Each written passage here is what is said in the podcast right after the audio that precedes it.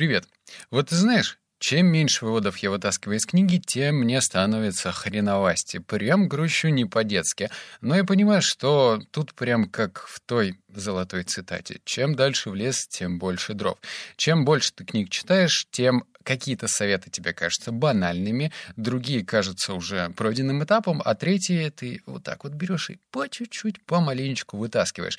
Я для себя сегодня приготовил пять выводов, но нужно кое-чем компенсировать, и вот тебе тот лайфхак, который на самом деле я уже проговаривал, но еще раз, еще раз и еще раз. Ты знаешь, раньше я всегда читал книги на вырос, то есть э, в лет 18, как только я для себя открыл мир книг, то я просто читал все, что мне попадалось. «Дайте мне богатого папу, пожалуйста, думай богатей». Ну, тогда я такое читал, согласен.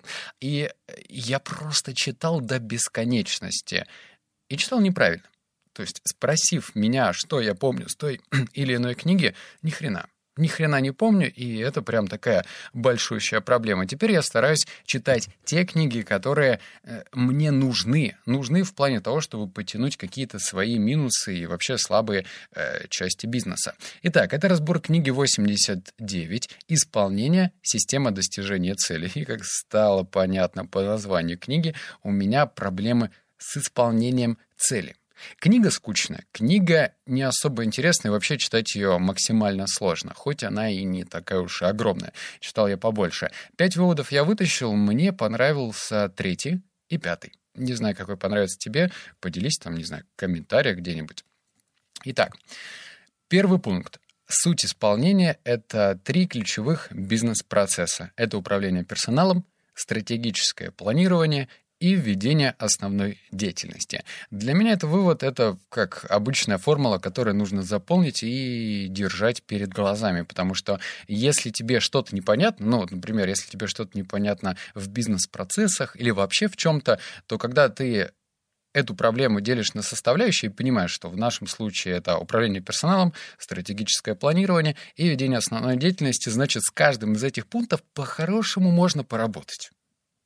По крайней мере, я себя так успокаиваю. Итак, пункт номер два. Это акцент на исполнение должен отразиться в системе вознаграждения и в нормах поведения. Надеюсь, я нормально проговорил слово вознаграждение. Для меня это вывод э, вроде бы понятно, но в то же время я этого не делал. И это прям, я не знаю, мне нужно саму себе по шапке дать. Объясняю, что это значит. И хотя нет, давай я тебе объясню вот в третьем выводе, который мне очень сильно понравился. Он побольше. Итак, читаю.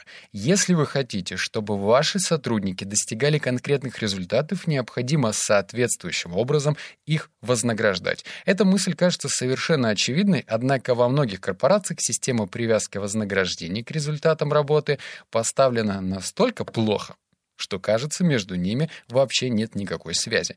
Между теми, кто добив... э, между теми, кто добивается нужных результатов, и теми, кто не добивается, ни в премиальных или опционах на покупку акций, ни в окладах не делается никаких различий. После этого вывода, как только я прочитал, я записал себе уже другие заметочки и некоторым сотрудникам отправил следующее голосовое сообщение. «Привет, хочешь зарабатывать больше?» Просто так. И потом я описал свою мысль таким образом, что я вообще не против платить больше.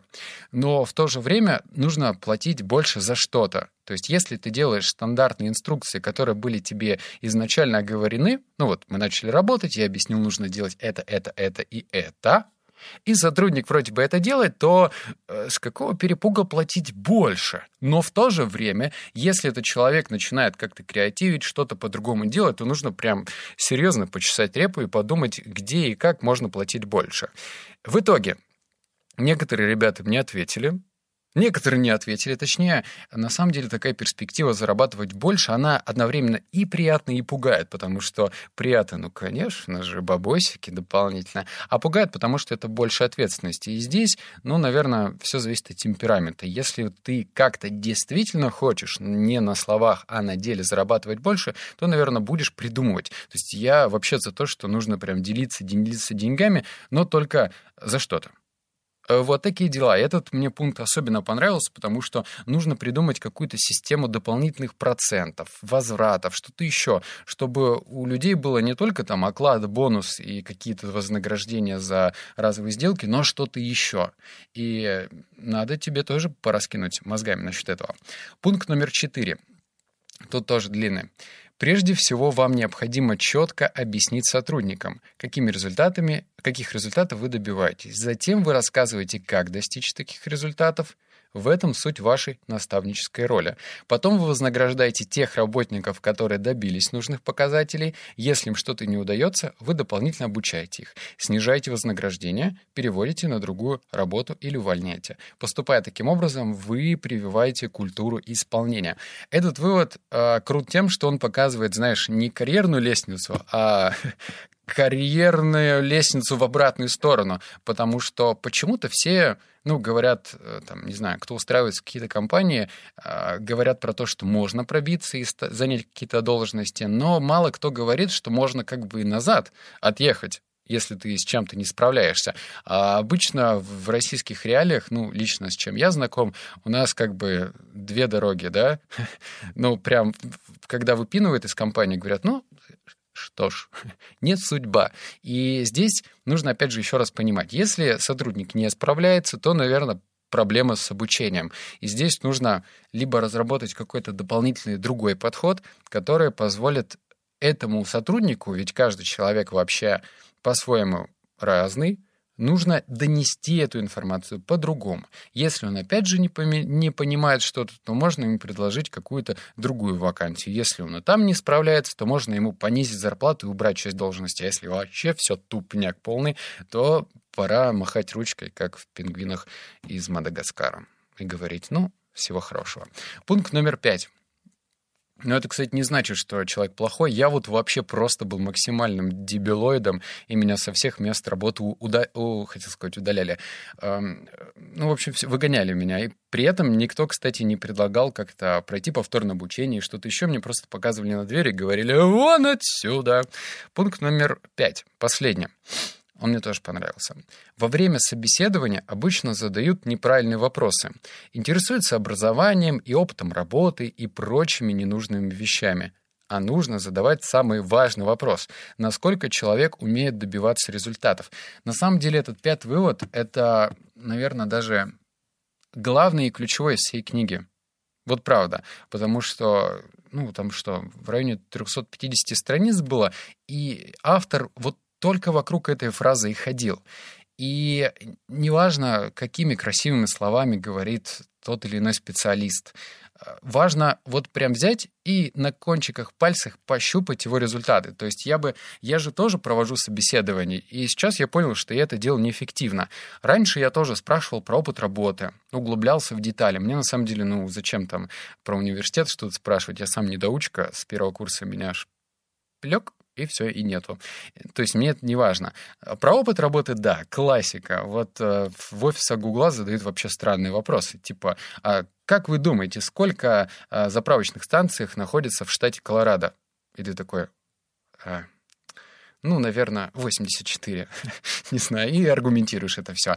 А здесь другая ситуация. Ты задаешь ключевой вопрос, потому что если, ну, допустим, твой пиарщик, которого ты хочешь нанять, или продажник, ты вот спрашиваешь, а сколько, мистер пиарщик, вы уже проектов реализовали, и расскажите об этом поподробнее. И он начинает рассказывать, и тут вы понимаете, ну, точнее, ты понимаешь, что, ну, что-то он как-то это, теряется, теряется. Значит, ну, наверное, его слова с действиями расходятся. Если он четко по делу говорит, ну, вот начал компанию в 2017 году, через полгода мы сделали такие результаты, и тоси-боси, барамбоси. То есть его слова подтверждены реальными фактами. Это классно, это хороший знак, потому что я этого не знал. Надеюсь, что ты тоже. И это, я не знаю, это шпаргалка должна быть. Пришел на собеседование, и это прям козырь. Ты его выдаешь и ждешь. А уже после этого, ну, когда ты задал этот вопрос, э, то э, следующие вопросы должны быть обтекаемые. Результат — это, пожалуй, все самое главное, а не какие-то там, не знаю, два-три высших образования, степени MBA и все такое прочее. Ну да ладно, это было пять выводов. Я надеюсь, что... Ну, ты вообще-то не грустил, знаете ли. Потому что я-то читал, грустил, а ты вот пять выводов сейчас получила, и все классно. Читать эту книгу я не рекомендую, ну, правда, очень скучно. Ну, разве что в виде снотворного. Ну, а я еще раз включаю свою пластинку, я, наверное, не буду заканчивать с этим, потому что почему ты не берешь секретную книгу? Ведь я на нее обзор-то, ты же знаешь, не сделаю. Вот прям не сделаю. Ссылка есть в описании. Хочешь получить секретную книгу, это вообще все бесплатно. Можешь ты любую книгу скачивать, покупать, это уж твое дело. Но секретная книга, что нужно сделать? Ссылочка есть, если у тебя iPhone, iPad, iPod, ашпод, переходи компот, э, оставляй какой-нибудь отзыв, нравится, не нравится, что там еще, потом пиши мне во ВКонтакте, я тебе отправлю эту книгу. Ну, правда, ну давай, ты мне таким образом помогаешь, и я тебе помогаю. Все вроде бы выигрыше. Ну что ж, это был, ну, ты знаешь, твой любимый подкаст, надеюсь, так что услышимся в следующий раз. Обнял, поцеловал, заплакал, и там другой проект «52 недели одержимости». Ссылку тоже поищи, поищи. Давай, пока, пока.